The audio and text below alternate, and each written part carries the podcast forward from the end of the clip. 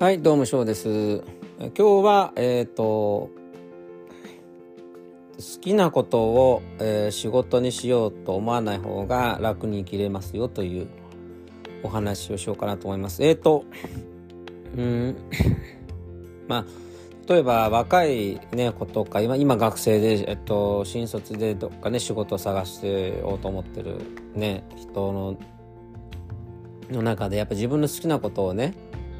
えー、を見つけてそれを仕事にしたいと思ってる人がいると思うんですね。でもう一つ、もう一つ、えー、好きなことがなんだかまだ見つからないっていう人もいると思うんですね。まあ見つかってない人の方が大多数を占めてると思うんですけど、今回はその見つかってるという人ですね。見つかっているという人に対して、えー、のアドバイスをしようしたいなと思うんですね。で、やりたいことがですね、例えばマーケティングをやりたいとか、えっと、営業をやりたいとかエンジニアリングやりたいとかっていう風だと、えっと、何をエンジニアリングするとか、何をマーケティングするとか、何をセールスするとかっていう、その何をの部分が、えー、こだわりの中に入ってないから、比較的、あのー、ストレスのないね、えー、ある意味本当にやりたいことっていうのにつける可能性はあるんですけど、その何をの部分でこだわってる人の場合は、えー、その仕事に、ね、つけたとしても、えー、がっかりすることも大きいですよっていう話をしようかなと思います。例えばね、あのー、そうですね、えー、サッカーが好きだからサッカー選手っていうのもあると思うんですね。スポーツ選手、ねえー、になりたいっていうそういう夢を持ってる人もいるんですと思いますし、あとはその芸能人に、ね、なりたいっていう人も多分いると思いますし、あとは普通の、ね、普通の会社員でいうとそのゲーム会社、ゲーム好きだからゲーム作りたいと思ってゲーム会社 入, 入りたいとかね、うん、それから子供が好きだから教員になりたいとかね、低学年の先生やりたいなって思ったりね、えー、したりすると思うんですよね。で、今言ったのは全部何がの部分ですよね。何になりたいかの何にの部分だと思うんですよね。うん、だからそのそい、まあ、もちろんやりたいことっていうのとがねすごく明確なことはすごくいいんですけど、え外から見えるその仕事っていうのと、それから中側から見たその仕事って全く違うことが多いんですよ。例えばね。私の中の経験で言うと、えー、じゃあ例えばですけど、えー、食品営業してたことがありますと、うん、食品を売ってた時に、えー、まあ、あそうですね、まあそう、うん。で、例えばスーパーマーケットの場合、わ私の話はね、日本ではないのでなんですけど、まあ海外でやってたんですけど、うん。じゃあその食べ物をね売ってるわけですけど、それの倉庫行ったらえらく、ね、あの散らかってたとかね、そんなこととかあ、ま、目にすることもあったりしますよね。でそんな時にあこう中と外ではこんなに違うんだと思ったり、あとはレストランですかね。レストランでその外から見るとね、やっぱりレストランって食べるとこなんでね、綺麗かなって思いますよね。でもちろん綺麗にしてるとこもたくさんあるんですけど、で中には、えっと、厨房の中がえっていうね、えー、そういった姿を見たりもしますしね、うん、だからあのー、やっぱり中から見える姿と外から見える姿がちょっと違くて、あのーそういうところでね、逆にや り, やりたかったこととか、自分がねずっとねこのために頑張ってきたみたいなね思ってようやくそこに入った人とかっていうのはすごく幻滅しちゃうんじゃないかなって思う時がありますね。あと確かにあの教員でいうとですね、教えることが好きな人とか子供が好きな人っていうのは、えー、確かにそこの夢って叶えられると思う。その欲求って叶えられますよね。えー、私もねあの教えてることは好きでしたよ。先生ってねやっぱりただ教えるだけじゃないんですよね、仕事がね。あのー、あの父兄の対応するのも仕事ですし、生徒がいない時間の準備とか、あるいは成績をつけたりとか、テストを作ったりとかね、テストの丸付けだったりとか、それでいて今度子供がいる、ね、方は育児があるし家事もあるしっていう感じなんですよね。うん。だから一概にその先生っていうのがあの実際に仕事してるのが、えー、教えてる時だけだってやっぱ思ってると全然違くて、あとはその中学とか高校行けば部活のね、あの顧問っていうことを今どうなのか分かんない、ま、分かんないんですけど、当時はね顧問とかやるわけねですよね。そうすると土日もそこに行かなきゃいけないから、土日家族と過ごす時間が取れないかったりするわけですよ。うん。ちょっと自分が思ってた先生って違うなってそうね思うようになるようなところがねいくつか出てくるわけですよね。うん。だからあのー、好きなことをやるっていうことは悪いことではないんですけど、仕事となるとあのー。こんなはずじゃなかったって思いの方が強く出ちゃうから、えー、っと好きではないことをやった方がいいと思うんですよ。なぜかというと好きでは好きではないって言い方変ですね。別に興味のない興味がゼロじゃゼロだったらまあ多分ねそのその仕事に応募もしないかもしれないですけど、別に決して好きな好きというわけではないという仕事についていいと思うんですよね。でそういう風なスタンスの方が、えーと、それでお金がいいとしますよね。自分はそれほど好きじゃないんだけど、これだけお金もらえてるっていうこからあの続けられるんだっていうモチベーションも立派なモチベーションだと思うんですよね。うん、逆に言うとあのまあ興味がない仕事についていてお金ももらえないっていうんだったら、本当に多分、えー、思ってうん、幻滅はすると思うんですけど、もともとそこまで強くねそれを望んでいたわけではないのであれば、あ幻滅度合いも、あのーまあ、小さいかもしれないですよね。それにまあそんなに好きとかねこだわっていないんだったら、あのー、すぐ転職してもいいと思いますしね。うん、で、えーとやっぱね、私がニューヨークにいた時っていうのはね、やっぱニューヨークにはすごくやっぱ夢をね強くね持ってる人は大勢いましたね。それはそのアメリカのどの州にどの州よりもそういうなんていうのかな夢に芸術的な夢にねあの向かって頑張る方っていうのがニューヨークは多かったような気がしますね。ニューヨークって、まあ、エルエー とかもそうだと思うんですけど、あの家賃が高いわけなんですよね。だから皆さんあの共同でねこうあのすまあ、一緒のところに住んでルーメイトとかっていうことでできるだけその、えー、あれを抑えてるわけですよね。リビングコストを抑えてるわけですよね。でその学費とかのね、まあ、学費とか、まあ、そういったお金のかかる生活のために、えー、アルバイトをしながら皆さんね頑張ってるんですよね。であのー、まあ自分もその当時バンドをやってたのでやっぱすごく貧しい生活っていうのが何年もあったんですけど、あのー、不思議とねあの仕事それは仕事ではなかったんでね、うん、だからで良かったのかなと思ったんですよ。あのー、将来仕事にしたいと私は音楽だったんで、あのー、プロの、ね、ミュージシャンになりたいというその仕事に将来的にしたいと思って頑張ってってやってたんですけど、それが仕事になる手前だからこそ続けられたんじゃないかなって思うんですよね。あれ仕事になってしまった場合は変にねやめることができないんじゃないかなと思ったんですよね。だから私はあのー、ねまあスタジオでこ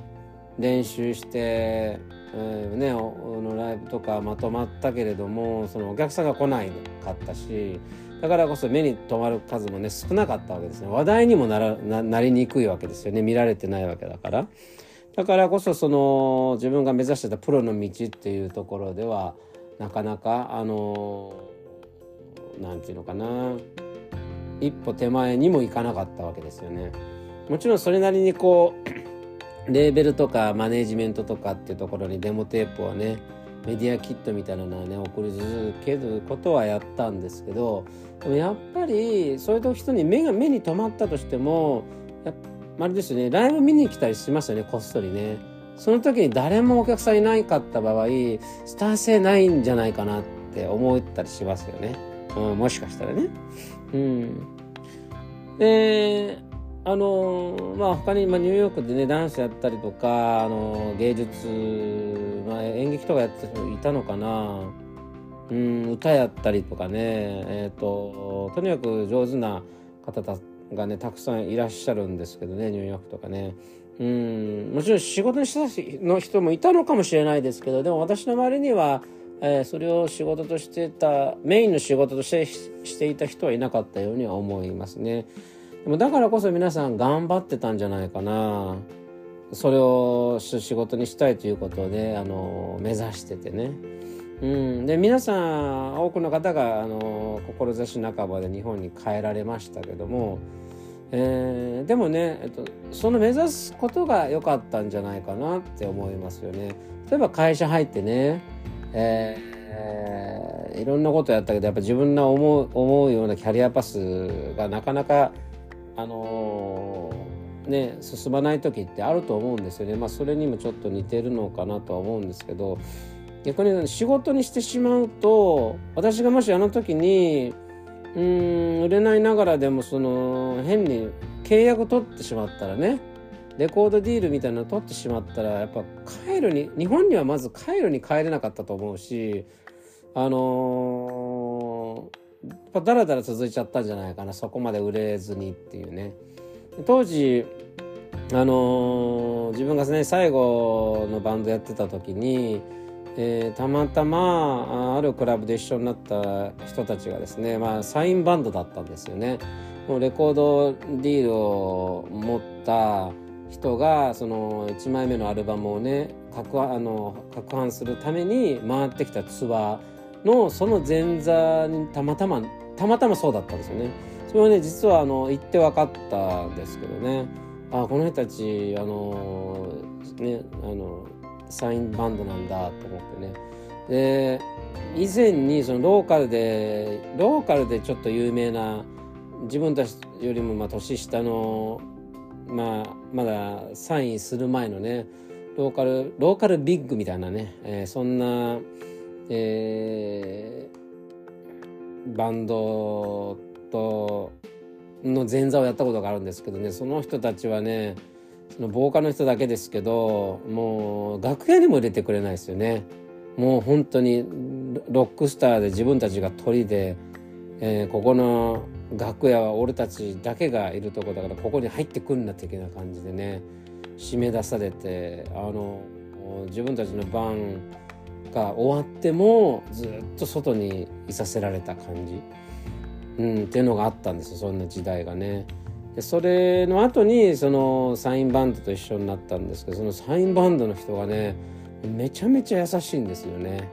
まるでなんだろう自分たちのうーんなんだろう本当に、ま、あの自分たちのマネージャーになってくれてるみたいな感じですごく優しくて、でそれ以降もなんか Facebook でねずっとつながってくれて、何かこうコメント書けば返してくれたりねしてたくれたんですよね。で彼らはまあ残念なことにですねそのファーストアルバムでドロップされちゃったんですよね、売れないからっていうことで。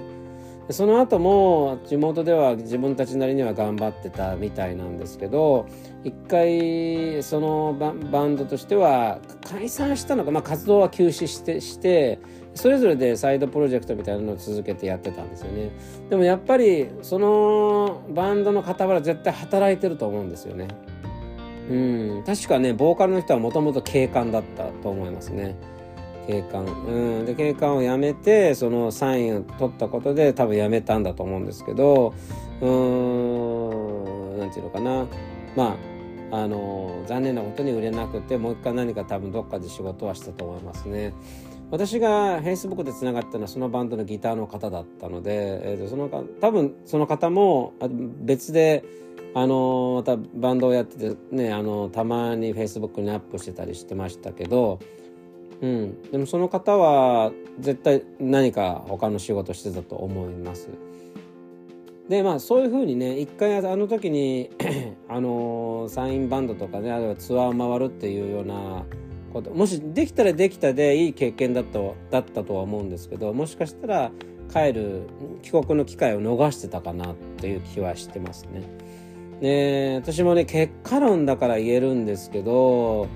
じゅうななねんもアメリカにいてね、まあ、卒業後じゅうにねんも向こうにいて帰ってきて、なんとかねここまで来れたっていうのは本当に信じられないくらいですよ。やっぱり仕事が見つからないで苦労された方もいますけど、私ももちろん仕事はね、まあ、よんかいぐらいこう変わって、その都度検証活動ではかなり苦労はしてますけども、うん、でもそれでもここまでつなげられたっていうことはもう結果論だからいいけどよ、まあ、それでよかったなと思ってますよ、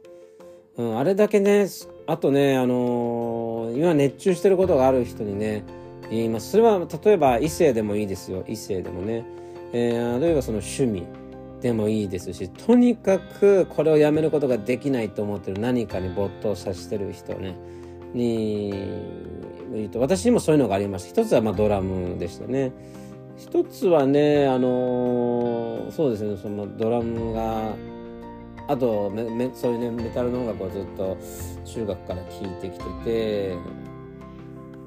要は曲はメタルしか聴かないぐらいの人間でしたよね。あと、あとお笑いですね。あのアメリカにいる時には日本のお笑いに疎いもんで、あのやっぱり日本、うん、とにかくあの YouTube ね、当時 YouTube 出た時っていうのはテレビ番組をそのまま、えー、アップしてるとか多かったんですよ。今と違って、今みたいにあのあの芸能人でもない何でもない人が YouTube でチャンネル作ってるのはなくて、当時は本当にテレビ番組とか、まあ、そういったものをそのままアップしてるのが多くて、だからこそそのガキの使いだったりとかね、えーと、あと、えっと、ごっつええ感じとかっていう、えー、ものがね、本当にもうその中お笑いのものがいっぱいいっぱいあったんですよ。それをとにかくなんかずっと見てたりしてたし、日本に帰国した時とか日本の友達がね、えっと、さんばい速で撮ったお笑いのダイジェストみたいなのを送ってきたりしてね、ろくじかんぐらい入ってるわけですね。それをずっと見てたりしてね、えー、そうやってあのー、なんかこの芸人さんからこうかトークのね間とかをねなんか勉強してた気がしますね。一時も本当バックグラウンドミュージックみたいにね聞いてましたよ。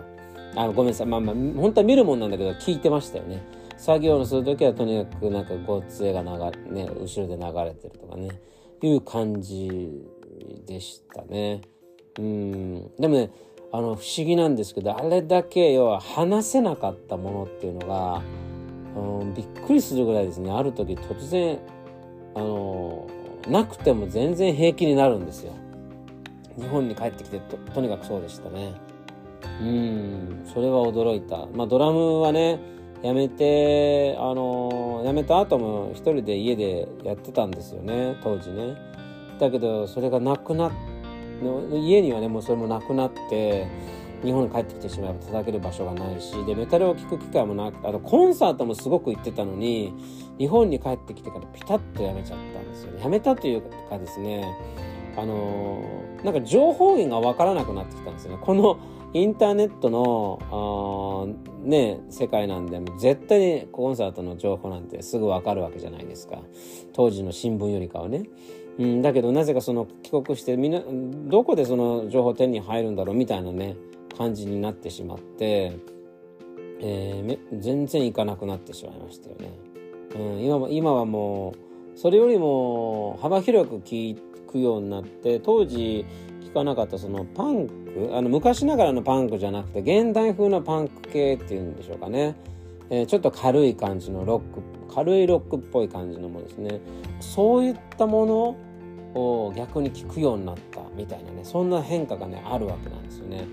当時あの絶対聞かなかったもの、むしろそのその辺のね軽いパンクなんてもうあのなんか笑い飛ばしてたみたいな感じ、ちょっとバカにしてた、小バカにしてたみたいな自分がいたんですけど、今聞くとやっぱすごくいい曲じゃんってね普通に思ったりしますよね。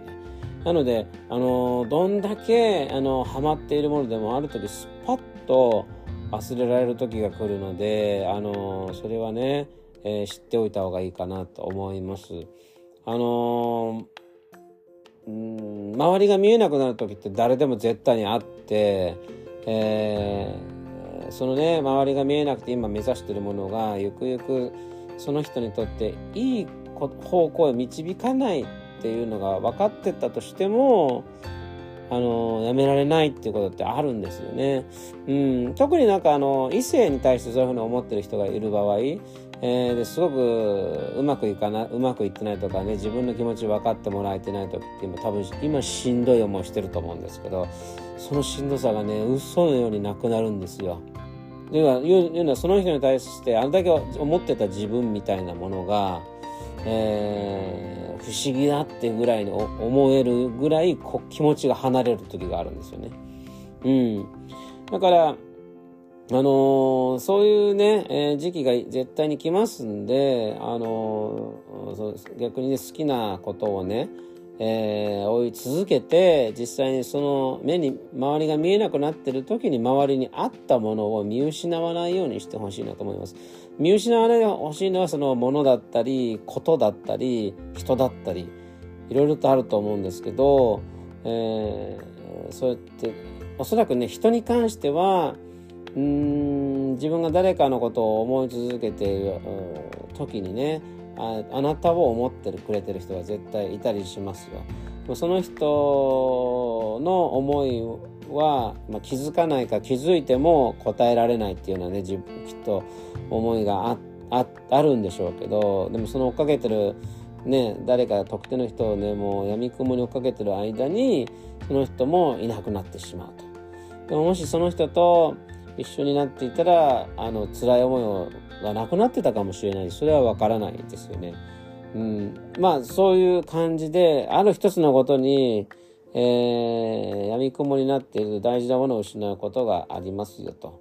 うん、で闇雲にねあの一つのことを追ってしまうっていう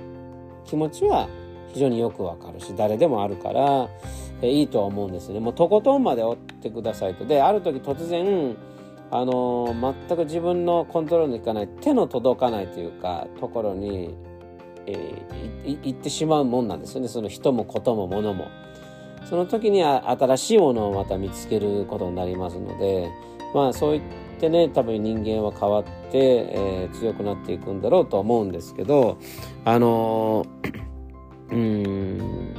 まあ一つのね思いがね通じなかったからということで、えー、人生を諦めないということですよね。うん、それだけは私も実際経験したので伝えておこうかなと思いました。では今日はこの辺で。